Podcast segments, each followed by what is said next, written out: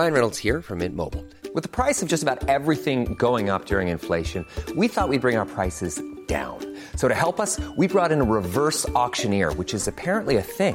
Mint Mobile Unlimited Premium Wireless. How to get 30, 30, how to get 30, how to get 20, 20, 20, how to get 20, 20, how to get 15, 15, 15, 15, just $15 a month?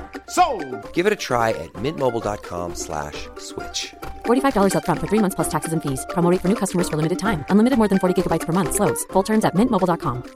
Cool fact, a crocodile can't stick out its tongue. Also, you can get health insurance for a month or just under a year in some states. United Healthcare short-term insurance plans, underwritten by Golden Rule Insurance Company, offer flexible, budget-friendly coverage for you. Learn more at uh1.com. Det här avsnittet är sponsrat av Prime Crime, appen med tusentals svenska rättegångar. Dessutom läggs minst 10 nya rättegångar till varje vecka, året runt.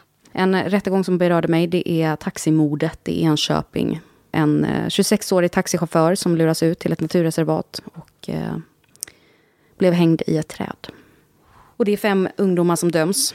En 16-årig flicka och 4 unga bröder. En rättegång jag tyckte var väldigt fascinerande var föräldrar tvingade sin dotter att dricka ättika. Så otroligt galet. Prime Crime erbjuder även en 3 dagars gratis provperiod. Och skulle du välja att bli prenumerant så erbjuder de antingen månadsbetalning för 99 kronor i månaden eller ett reducerat pris på 2 månader vid årsbetalning. Du kan avsluta när du vill. Tack Prime Crime. Tack så mycket Prime Crime. Hej, Dan här innan avsnittet. Det här är en uppdatering från maj 2020. Vi provade ett nytt upplägg i det här avsnittet av Mördarpodden och det gick inte så bra. Vi tänkte att vi skulle hämta in era teorier om det här fallet, men ja, det blev liksom inte till avsnitt av det. Så att det finns ingen del 2 av det här avsnittet, utan om vi gör fallet igen, vilket vi faktiskt planerar att vi har hittat mer grejer, då kommer vi göra om hela fallet från början. Så ni vet.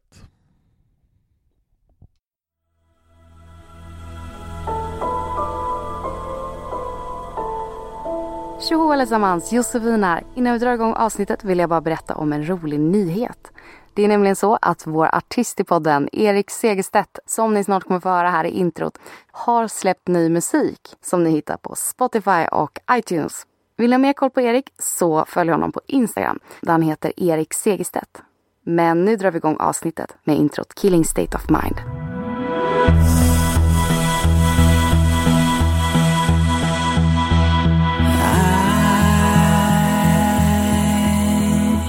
I'm in a killing state of mind, 'cause I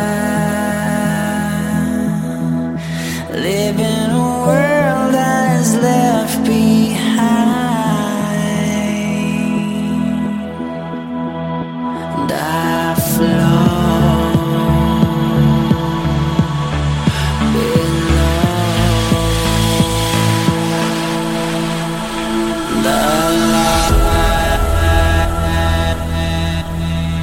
Du lyssnar på Mördarpodden, en podcast av Dan Hörning och Josefin Molén.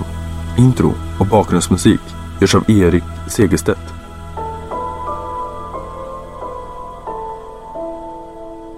Jag heter Dan Hörning och med mig har jag Josefin Molén. Och vad ska vi prata om idag? Idag ska vi prata om ett fall som du och jag har snöat in på.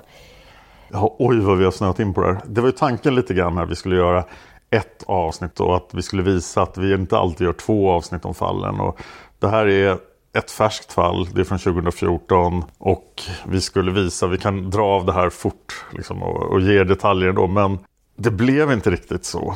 Nej. För vi har snöat in på det här fallet alldeles för mycket. Mm. Plus att det har kommit nya fakta under 2019. Så att vad vi kommer att göra nu är att i det här avsnittet kommer vi koncentrera oss på fakta och vad som faktiskt är känt. Och så kommer vi även att berätta om det finns motstridiga uppgifter. Och i nästa avsnitt, som kanske inte nödvändigtvis blir nästa avsnitt i flödet, utan det kan komma lite senare. För vi vill nämligen höra från er också vad ni tror. Mm. I nästa avsnitt kommer vi ägna oss helt åt spekulationer, teorier, misstänkta. Lite som vi gjorde i Som att se det.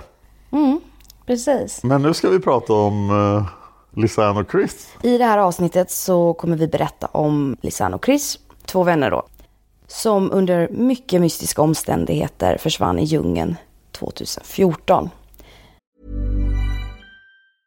A lot can happen in the next 3 years. Like a chatbot may be your new best friend. But what won't change? Needing health insurance. United Healthcare Tri-Term Medical Plans are available for these changing times.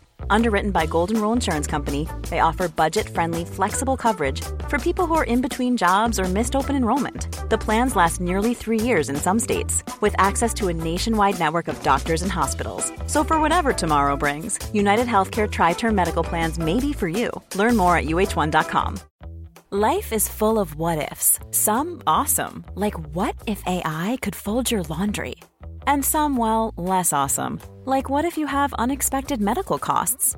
United Healthcare can help get you covered with Health Protector Guard fixed indemnity insurance plans. They supplement your primary plan to help you manage out-of-pocket costs. No deductibles, no enrollment periods, and especially no more what-ifs. Visit uh1.com to find the Health Protector Guard plan for you.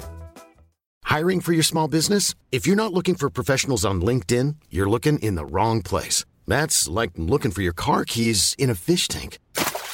LinkedIn helps you hire professionals you can't find anywhere else, even those who aren't actively searching for a new job but might be open to the perfect role. In a given month, over 70% of LinkedIn users don't even visit other leading job sites. So start looking in the right place. With LinkedIn, you can hire professionals like a professional. Post your free job on linkedin.com/people today.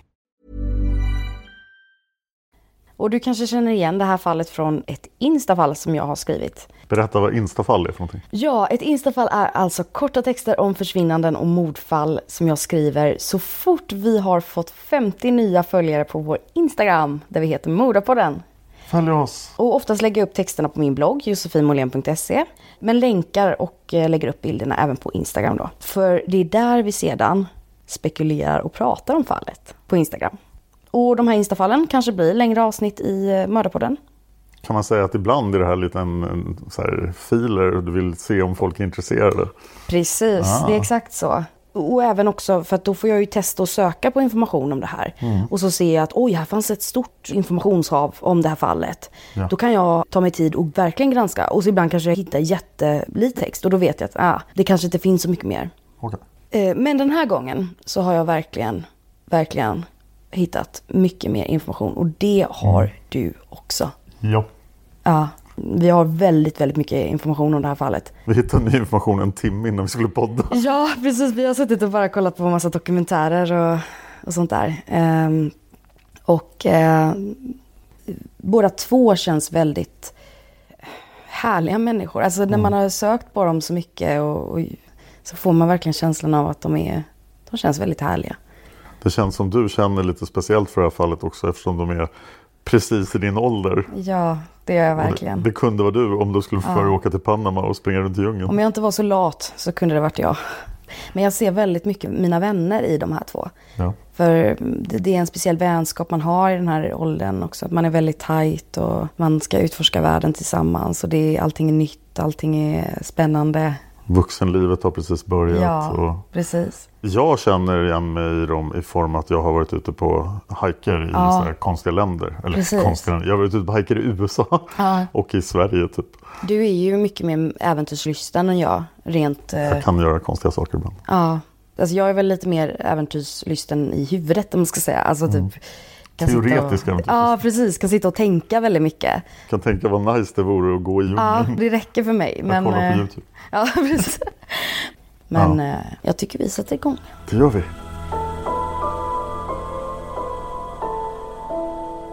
Båda två har växt upp i Amersfoort i Nederländerna. Nederländerna och Holland, det kan man ju säga både och. Det betyder exakt samma sak. Jag har nog valt att säga Nederländerna det mesta. Då ska jag säga Holland och så blir det extra förvirrande. Janko. Kris Kremers är 21 år och föddes den 9 augusti 1992. Hon beskrivs som en kreativ, öppen och ansvarsfull tjej. Ja, hon har skrivit mycket, hon har gått några skrivarutbildningar. Och jag tycker man får intryck av att Kris är den här levande, liksom, öppna sociala av de två. Hon är rödhårig, hon är lite kortare. Hon är liksom framåt och det är hon som får saker att hända. Ja, precis. Lisanne är 22 år och föddes den 24 september 1991. Och hon får jag känslan av att hon är en väldigt ambitiös tjej. Ja. Väldigt målinriktad. Hon älskar att spela volleyboll och är en optimistisk och intelligent tjej, brukar man beskriva henne som. Ja, och jag tror hon är mer tillbakadragen. Hon är mer så här målinriktad och lite blyg. Ja. Och sen är hon 1,84 lång, så ja, det är ingen överraskning att hon spelar volleyboll. Nej, hon kan stå fram över nätet, bara dunk. Men jag tror att hon också har komplex för det. Det här är min amatöranalys, att hon blir lite mer blyg och tillbakadragen för hon känner sig lite awkward för att hon är så lång. En annan viktig detalj som jag fick reda på i morse är att Lisanne har hajkat i Alperna. Aha. Så hon har vana från att springa runt i berg. Men det har inte Kris. Vi måste nämna att Lisanne har tagit en examen i tillämpad vetenskap när hon pluggade i Deventer i Nederländerna. Och det var under 2013, så det har precis hänt här då. Ja, och de träffas när de jobbar deltid på ett café. Och det är ett café som liknar en restaurang av bilder att döma. Det är ingen coffeeshop. Nej, utan det var en väldigt fin restaurang när jag sökte på den. In der kleinen happ. Yes, och det betyder på tyska i det lilla hoppet. Eller i den lilla kniven, enligt Google översätt. Okej. Go Holland. De kanske var en coffeeshop ändå. Ja, precis. Men de klickar direkt och de blir bästa vänner väldigt fort. Deras gemensamma intresse är att resa och utforska nya platser. Och det här är ju så coolt. Det här är så tufft beslut. För de bestämmer sig för att de ska åka till Panama i Centralamerika i 6 veckor. Och tanken med att åka till Panama för Lisanne och Chris... ska försöka inte säga Chrisanne. Ja, just det. Planen är att det här är en belöning då för att hon har tagit examen. Nu åker vi iväg och firar den examen. Tanken är att de ska jobba på sin spanska. De ska plugga spanska, men de vill även volontärarbeta tillsammans på en skola i en stad som heter Boquete. Och Boquete kommer att figurera jättemycket i vår historia. Och som jag förstår har Boquete runt 20 000 invånare, så att det är en stad, i princip en mellansvensk stad. Men det finns jättemycket européer i den här stan. Och det är mycket européer som har tyckt att det här är paradiset på jorden. Så vi vill bo här. Så ungefär 5000 av invånarna är européer. Så att det är inte ovanligt med européer i Boquete. Däremot ligger Boquete super-off i Panama. För Panama har ungefär 4 miljoner invånare, ligger i Centralamerika. Och landet domineras helt av Panamakanalen. För Panamakanalen är det enda sättet att ta sig mellan Atlanten och Stilla havet. Så att Panamas hela historia, jag ska inte gå in allt för mycket på den, men Panamas hela ekonomi också är fullständigt beroende av kanalen. Och du kan skicka gigantiska båtar genom den här kanalen. Och det kan kosta upp och över $100,000 att åka genom kanalen. Men har du en stor oljetanker i Mexikanska golfen och så vill du ut till Japan, då är det så här, ska jag åka runt hela Sydamerika eller ska jag betala för att åka genom Panamakanalen? Så hälften av landets invånare bor vid kanalen. Panama City är en stad som är ungefär lika stor som Stockholm. Och den ligger också vid kanalen. För kanalen har gjort landet jätterikt. Och 75% av invånarna i landet jobbar med servicetjänster. Och de flesta av dem jobbar just med relaterat till handel eller kanalen. Det finns så här frihandelsområden. Så allting händer i kanalen, men vår historia är i andra änden av landet. I norr, vid gränsen till Costa Rica. Nu ska det inte bli så här geografipodden. Nej. Men det är ett fascinerande land och det är otroligt dominerat av kanalen. Men dessutom har det ett jättetrevligt klimat. För att den största delen av landet, och speciellt Boquete, ligger på ganska hög höjd. Så Boquete ligger 1200 meter över havet. Vilket innebär att det inte är någon supervarm djungel.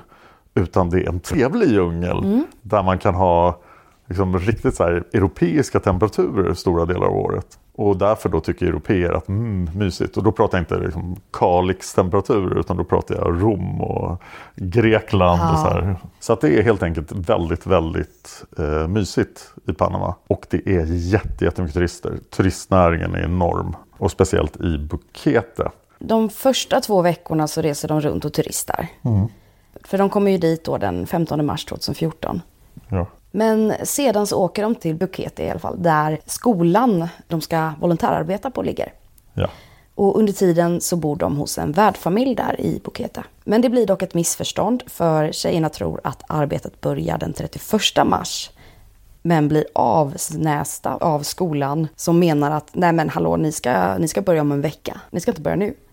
Och det här skriver Kris om i dagboken då, hur de snäste åt dem. Liksom. Och skolan i sig borde ju bara, okej, våra volontärarbetare kom en vecka för tidigt. Nu får vi ännu mer gratis arbetskraft. Ja, eller hur? Åh nej, det här kan ni göra. Det måste finnas jobb att göra. Mm. Sen kan det ju vara att de hamnar i en jobbig situation här för att de har lagt sin resebudget så att de kan äta på skolan. Och så här. De kanske inte har jättemycket pengar. Mm. Men annars så tycker man ju, okej, nej, vi måste semestra en vecka till. Vad jobbigt. Mm. Så här, det finns en strand och en sjö. Så här, vad trevligt. Typ. Här blir bra. Men de får fundera på vad de ska göra i Boquete. Och då måste man tänka lite på terrängen runt Boquete. För bredvid Boquete är ju vildmark. Det här är ju de norra delarna av Panama. Där är ganska lite som är utbyggt. Boquete är ju en stad. Men precis bredvid Boquete finns det diverse vildmark. Och på ena sidan ligger en gigantisk vulkan som fortfarande är aktiv. Som är över 3000 meter hög. Och den är det vanligaste turistmålet. Runt och hajka på vulkanen, gå upp och titta på kratern, jättespännande. Jag vet inte hur många som går upp där av turisterna, för det är högt upp. Men på andra sidan ligger The Continental Divide. Det är kontinentalsocken. Så att det har blivit som en ås där. Och den har en massa olika namn. Men vi kan kalla det för toppen. Mm. Och den är betydligt lägre, den är 1800 meter över havet. Men Boquete ligger på 1200 meter över havet. Så det är bara 600 meter upp till toppen. Mm. Så det är en ganska enkel hike. Kris och Lisanne funderar på vad ska vi göra. Och de träffar en guide som säger, ni kan gå upp på den här toppen. På andra sidan toppen. Mm. Man går över en ås och så kommer man till en enorm djungel. Och där har jag ett hus.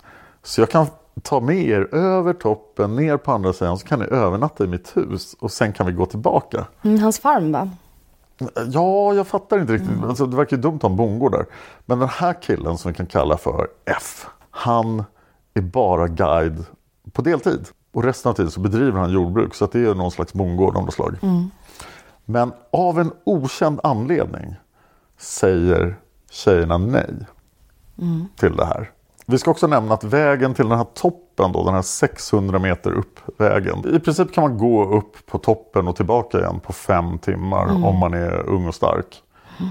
Så att det inte är liksom någon jättehike att gå upp dit. Och då tror jag att Kris och Lisanne funderar på om det här låter ju fantastiskt. För nu har de hört att vägen upp till toppen, som kallas för Pianista-stigen, den går ofta genom molnen. Att molnen ligger så lågt så man går genom molnen. Ja, men det blir sådär kusligt och fint just att molnen hamnar mellan träden och det blir som en dimma typ. Ja, det blir som en dimma, men det är moln. Det är moln. Så tjejerna bestämmer sig, utan att berätta för någon, att de tänker ge sig upp för Pianista själva. Och det är möjligt att de bestämmer sig, inte berätta om det, för att de skäms inför den här guiden. Eftersom han har erbjudit sig att följa med dem upp. Så tyckte de det är lite trevligt, vi vill inte ha mer den där snubben. Och guiden verkar vara, F då, som vi kallar honom, verkar vara i 60-årsåldern.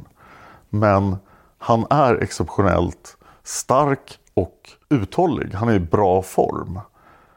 Och han ska vi prata mer om i nästa avsnitt. Och vi kommer säkert nämna honom igen. Men F, som sagt, heter han. De beger sig iväg klockan 11 på morgonen den 1 april 2014 efter att de har ätit frukost med 2 nederländska unga killar. Men förutom en lätt packad ryggsäck så har de med sig antingen värdfamiljens hund eller... Det finns en restaurang vid början på Pianista vid den här stigen. Och den andra uppgiften är att det är restaurangägarens hund. Hunden heter Blue. Det är det enda man vet, och det är att den här hunden heter Blue. Men vad det är för ras, vems hund det är, det har man ingen aning om. Kris och Lisanne gör ett inlägg på Facebook att de ska utforska Boquete. Alltså själva stan. Men inte alls vad de tänker göra. Så att jag tolkar det i princip så att de antingen ljuger på Facebook eller att de bestämmer sig för att gå upp på Pianista av ett infall.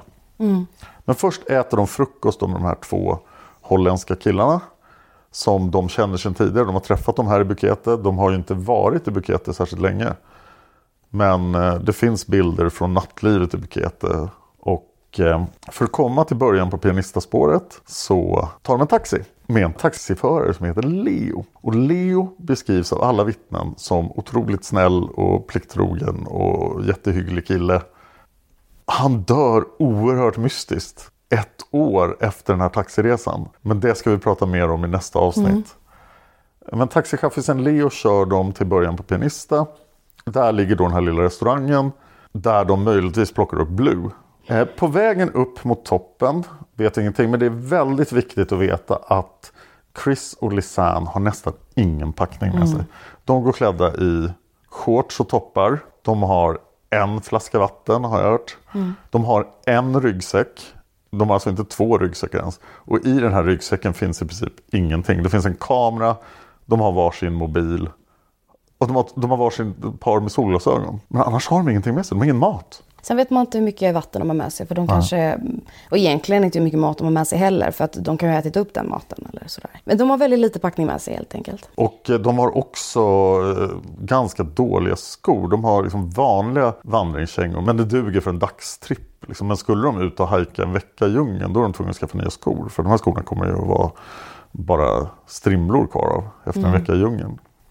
Men det som är att de är uppe på toppen klockan 1 men på kvällen kommer bara hunden tillbaka till byn. Ja.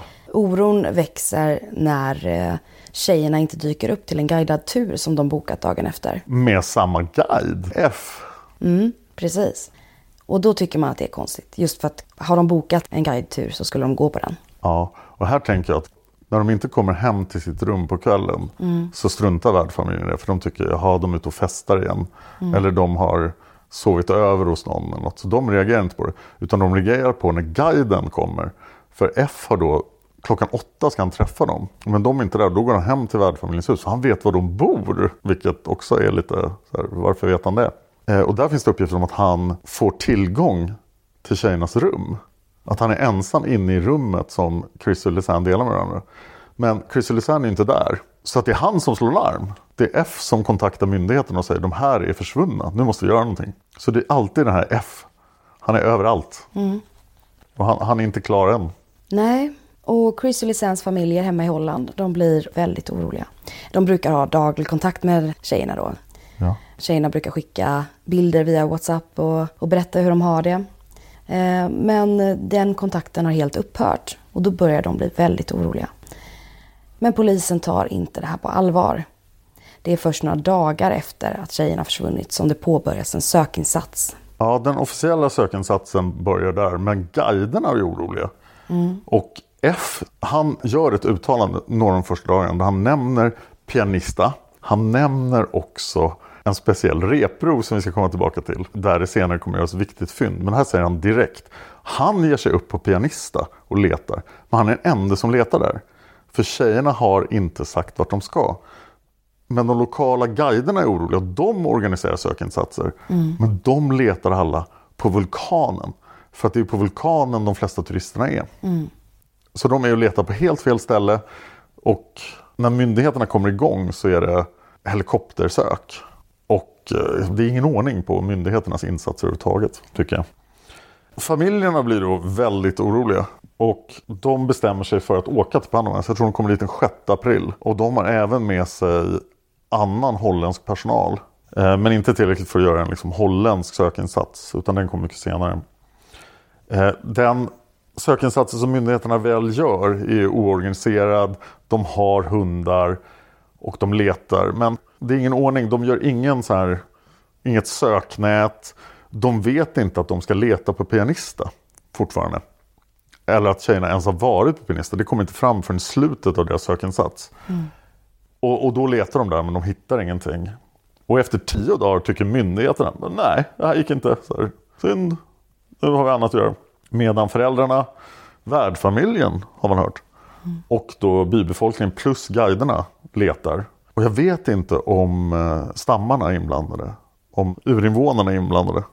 För det är bara de som kan de här svåra spåren plus de här erfarna guiderna från Boquete. Men själva stadsbefolkningen, de är lika stor fara om de ska ut och lalla i norra djungeln. Och senare kommer urbefolkningen att bli involverad. Men jag tror inte de är involverade här i början. Det kommer ett holländskt hundsöksteam. Mm. Men de kommer inte dit förrän i slutet av maj. Och då har det ju gått 2 månader. Men april går, maj går och sökandet börjar avtrappas. Kris och Lisanne är försvunna.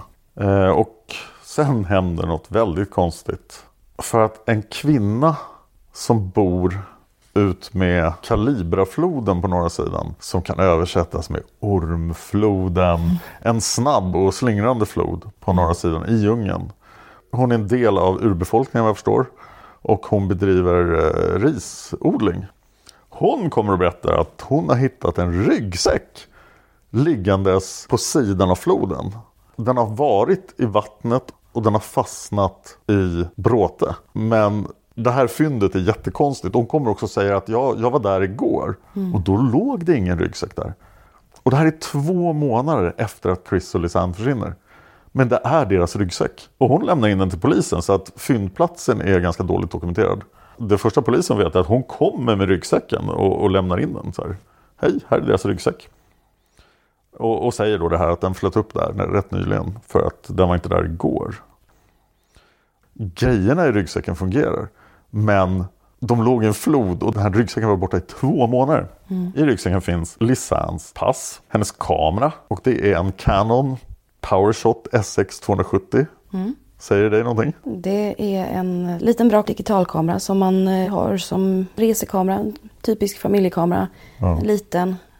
Den har, ska man påpeka från det här 2014, inte GPS. Och den har inget sätt att kommunicera. Båda tjejernas mobiler ligger i väskan. Lisanne har en Samsung Galaxy S7 skulle jag anta. Det är en Samsung Galaxy, jag tror att det är en S7. Va? Ja, sån har jag haft tror jag. Ja, och Kris har en iPhone 4. Mm. Deras BH:ar som de hade på sig när de gick upp, som syns då på bilderna, är i ryggsäcken. Och de ser väldigt i bra skick ut för att ha varit ute i djungeln i 2 månader. Och det är alltså BH:arna som tjejen hade på sig. Ja, man kan ju misstänka det med tanke på att Lisanne har en, på bilder att döma så sticker det fram en likadan BH som är blommig. Och visst, man kan ju ha 2, men varför tog de med sig just 2 likadana BH:ar? Det är konstigt. Ja, verkligen. 2 solglasögon, en vattenflaska och $83. Mm. Och till då polisens stora förvåning så är all den här elektroniken, kameran, de 2 mobilerna, är i perfekt skick och fungerar. I mobiltelefonernas historik kan de se att tjejerna försökt ringa 112 bara 6 timmar efter att de har begett sig iväg på sin hike. Förmodligen så har de inte nått larmnumret på grund av dålig täckning, och de försöker ett flertal gånger under hela 11 dagars tid. Ja, det är helt enkelt så att den här åsen som toppen ligger på, den stoppar mobilsignalerna. Och det vet alla i området, att du har täckning tills du kommer upp till toppen. Men så fort du går över toppen så finns det ingen som helst mobiltäckning. Det är nästan som en perfekt fälla för att inte ha mobiltäckning. Mm. Eftersom det är ett berg som blockerar den enda masten i området. Mm. Oh. Ställ masten på vulkanen, för det var så svårt. De första 5 dagarna har båda mobilerna försökt ringa. Men efter den 5:e dagen dör Lisannes mobil. Och fel pinkod slås in ett flertal gånger på Kris mobil. Och vi kommer gå in mer på hur den här mobilhistoriken ser ut. Vi ska titta jättemycket på mobilhistoriken. Ja. För den är svårförklarlig. Vilken teori man än har så är den här användningen av mobilerna jättekonstig. Det viktigaste detaljen tror jag just att 3 timmar efter att de har gått ner från toppen, då ringer de 112 en gång var. Mm. Och 112 är alltså internationella larmrummet, det är svenska larmrummet, det är holländska larmrummet och det är larmrummet i Panama. Så att de vet vad larmrummet är. Och jag tycker att det verkar logiskt att ringa just då, för att då skulle de vara tillbaka om de hade gått ner på rätt sida. Så nu fattar de kanske att det är fel. Men det är märkligt att de inte försöker ringa en enda gång till under den 1 april. Under den här första dagen. De ringer bara en gång var. Mm. Polisen tittar igenom kameran. Och där finns det 100 bilder. Över 100 bilder. De flesta av de här bilderna har inte släppts. Men vi har 6 bilder som är tagna på toppen. Där tjejerna är jätteglada. Och det är verkligen fint väder. De ler. Oftast Lisanne som fotar eftersom det är hennes kamera. Mm. Och Chris som springer runt eller står framför kameran och ler och är glad. Och någon bild är det på de bägge två. En av dem är kanske tagna på vägen upp. Men sen är det då 3 bilder som är tagna. Eller är det 4? De börjar ju hitta de här bilderna som tjejerna har börjat ta. Och det finns över 100 bilder på det här kortet. Men det är bara 10 som har fotats under dagtid den första dagen. Och bilder har ju olika namn. Och den första bilden som tas under deras hike heter IMG 499. Ja. Och den tas precis när de ska börja färden upp till berget. De fotar bilder på varandra, som du sa här. Polisen upptäcker dock att bild 509 saknas och har raderats. Ja. De första 10 bilderna är tagna den första dagen. Och det här är den sista av de bilderna. Så då är de nere på norra sidan. De kanske har insett att de är vilse. För den norra sidan är så djävulsk. Så att man kan hamna i situationer där man inte kan gå tillbaka samma väg som man kom. För att det är helt enkelt för gyttigt, för brant. Utan man måste gå runt för att komma tillbaka. Så att här kanske man insett att de inte kan komma vidare. Och den kanske är tagen då strax innan de ringer larmnumret. Men bilden är raderad från kameran. Så att de kanske var en dålig bild så att de klickade bort den. Och tyckte, nej gud, här såg jag ful ut. För man kan ju radera bilder på kameran. Ja. Men det är väldigt lätt att återskapa bilder som är raderade på ett SD-kort. Till exempel, som det var här. Och då behöver man bara veta hur man gör för att liksom återskapa den bilden. Ja. Men om man har tagit in kortet i datorn och raderat den och sen skrivit över den. Ja. Då blir det mycket, mycket svårare att få fram den här bilden. Så den här bilden kan inte raderas med hjälp av kameran. Utan man måste radera den på en dator och sen sätta tillbaka minneskortet i kameran. Om uppgifterna stämmer så är det förmodligen så. För annars hade det bara varit att återskapa den här bilden. Ja. Den går inte att återskapa vad jag förstår. Sen har jag funderat lite på om det kan ha varit fel på minneskortet. Det är en bra teori. För vår förra kamera som var liknande kamera. Om det var 12:e bilden som alltid var förstörd. Det gick liksom inte att få fram den. Men det går att se om minneskortet är förstört. Ja. De borde ha undersökt det helt enkelt. Är det fel på minneskortet? Men precis, om det inte är fel på minneskortet, då har en dator varit inblandad. Ja. Så någonstans mitt ute i djungeln har den här kameran hittat en dator som har raderat den här bilden. Ja. Och sen har den hamnat i flod. Det här blir väldigt... Av en person konstigt. Som vet hur man gör. Eller Lisanne hittade ett internetcafé i djungeln och gjorde det här. Det finns inga internetcafé där. Men det finns över 90 bilder till på kameran. Ja, det gör det.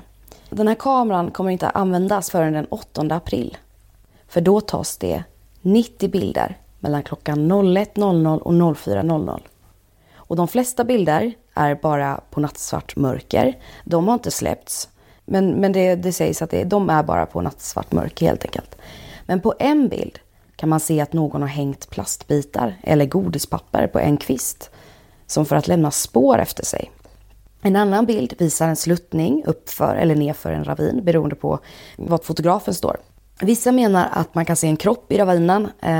Den uppgiften är dock inte bekräftad och man får ha livlig fantasi skulle jag påstå för att se en kropp där. Vi ska lägga upp den på Instagram så får ni berätta om ni ser en kropp eller inte. Men det är verkligen hett debatterat.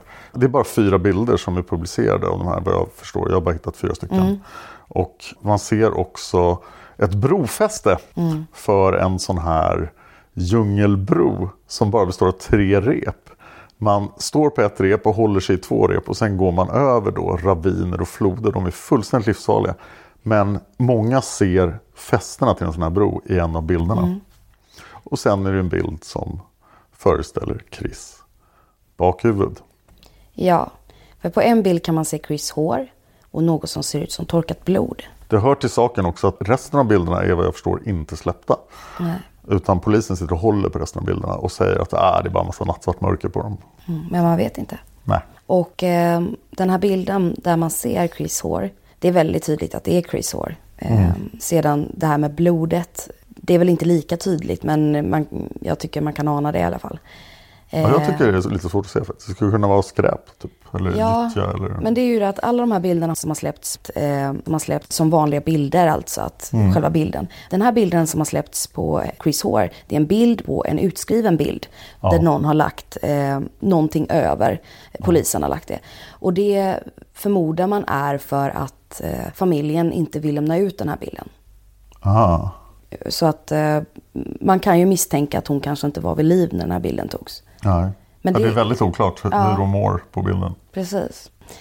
Lite längre bort från där kvinnan hittade ryggsäcken så finner man Kris jeansshorts.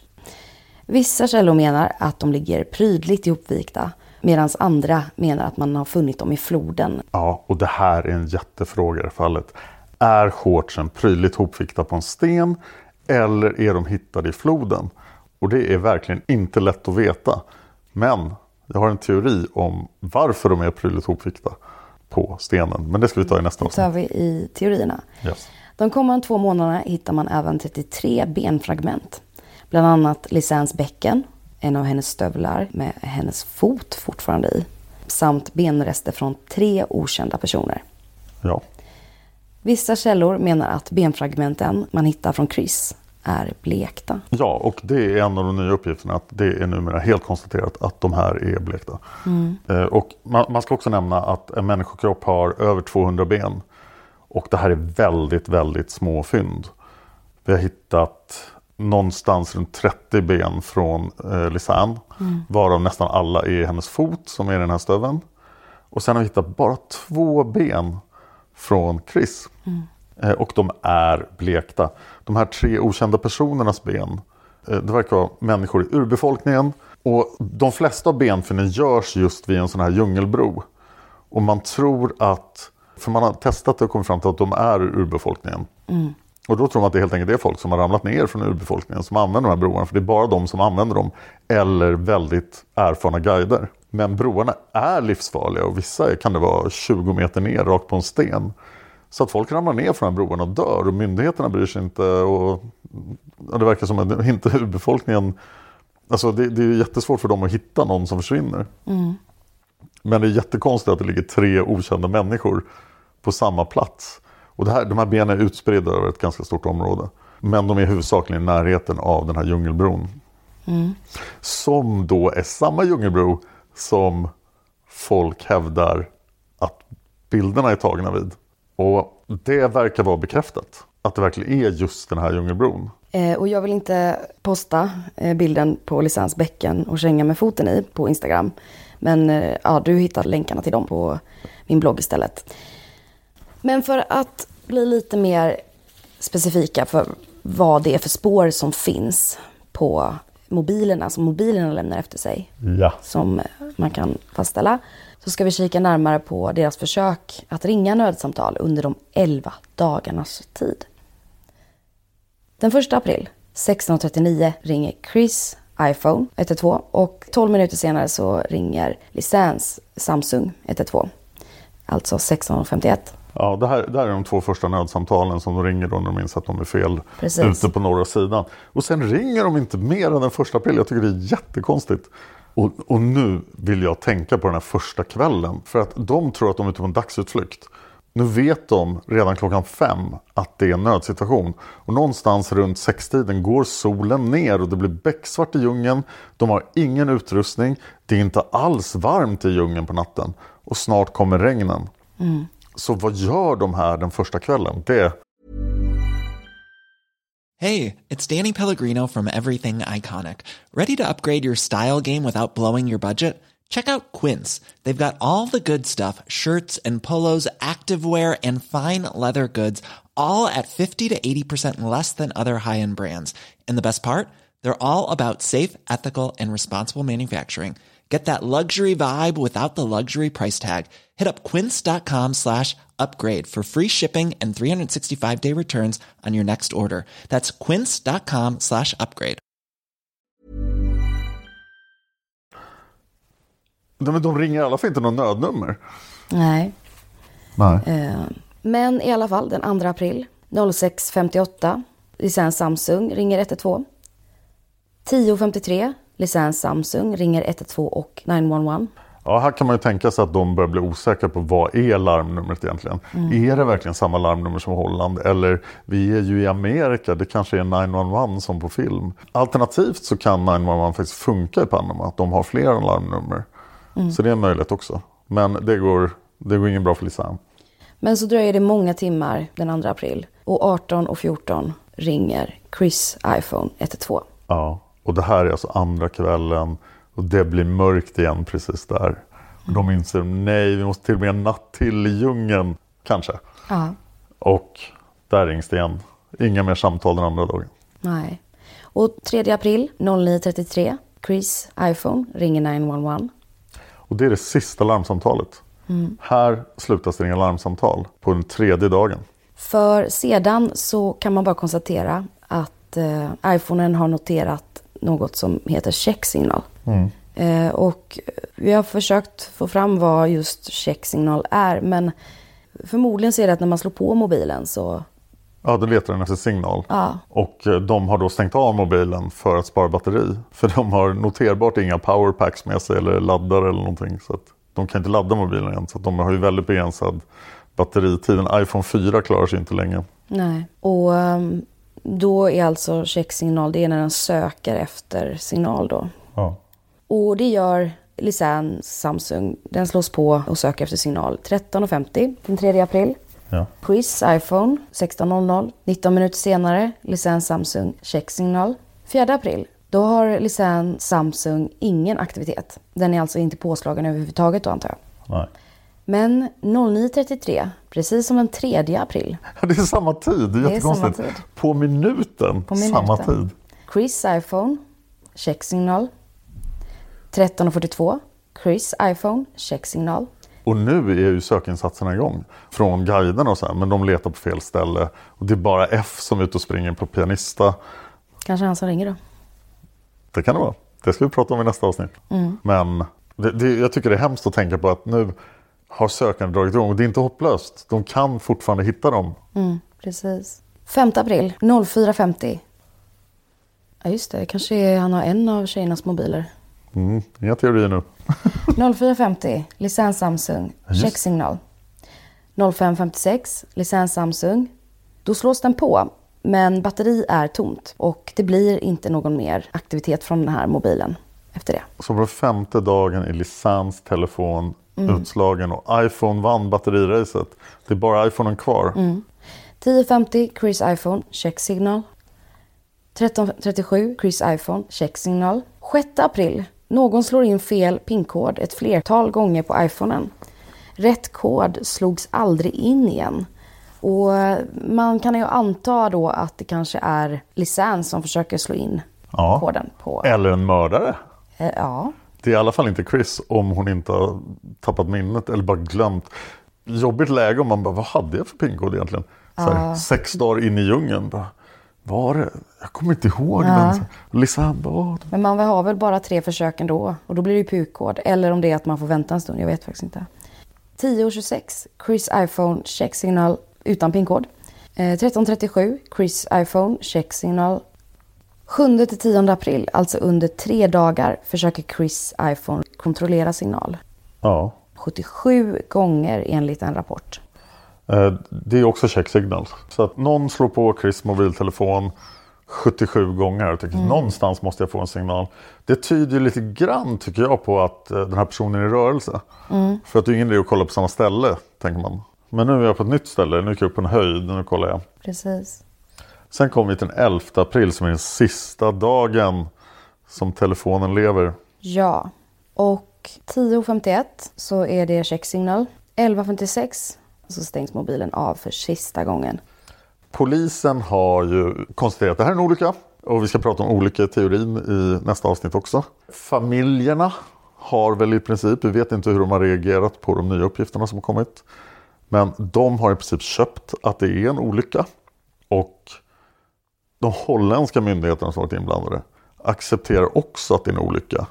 Medan befolkningen i Boquete, de erfarna guiderna, de hävdar att det här är ett brott. Jättemånga privatspanare på nätet hävdar brott. Och nu har det till slut dykt upp ett antal myndighetspersoner som också hävdar att det här är ett brott. Mm. lokalpressen i Panama har varit inne på att det var ett brott från början. Så i nästa avsnitt ska vi gå på djupet med vad är det som har hänt? Är det ett brott?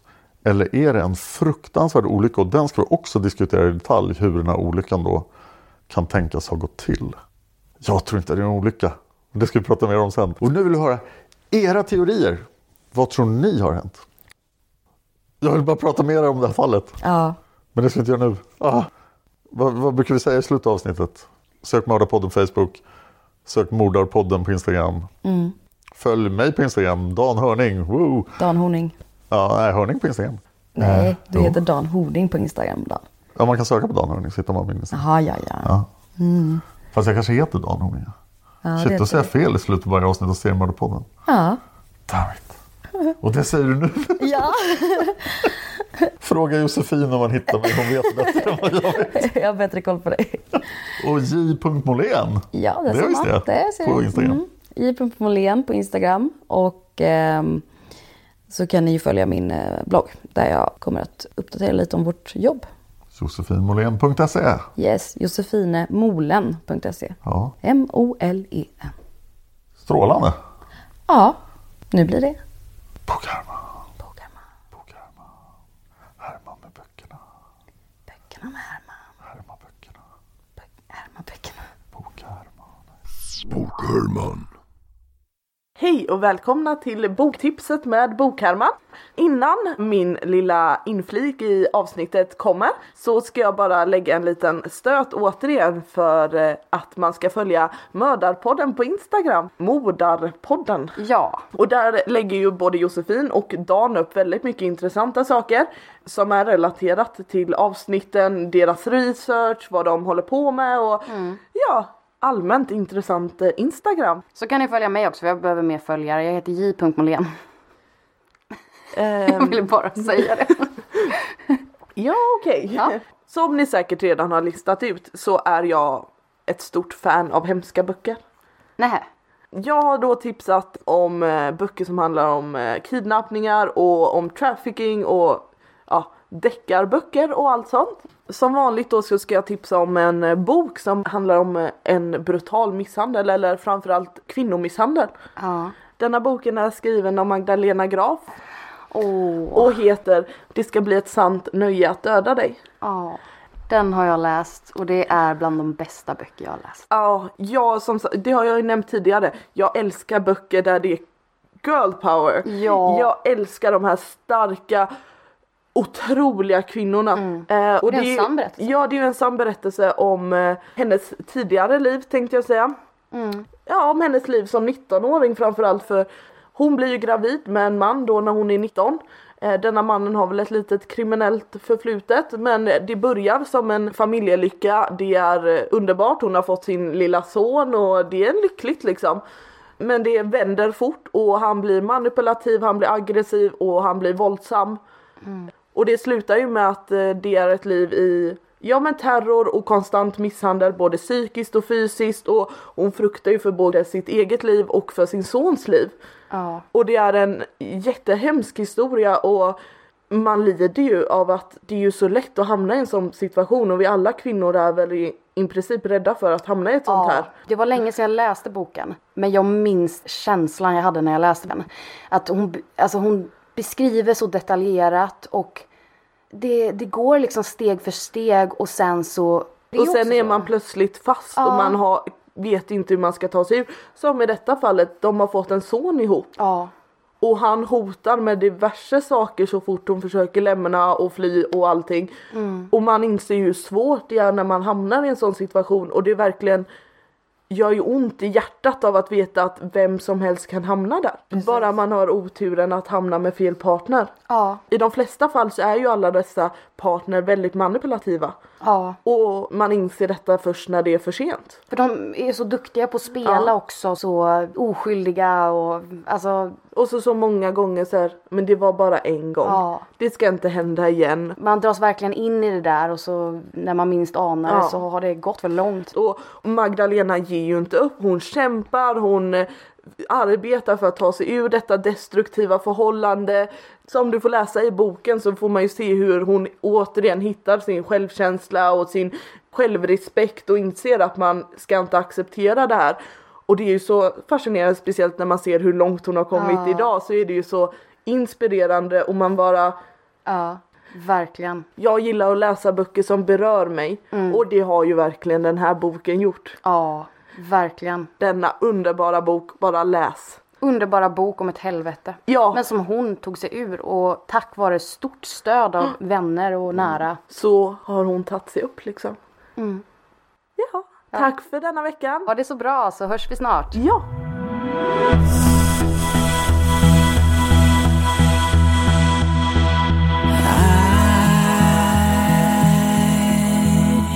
I'm in a killing state of mind 'cause I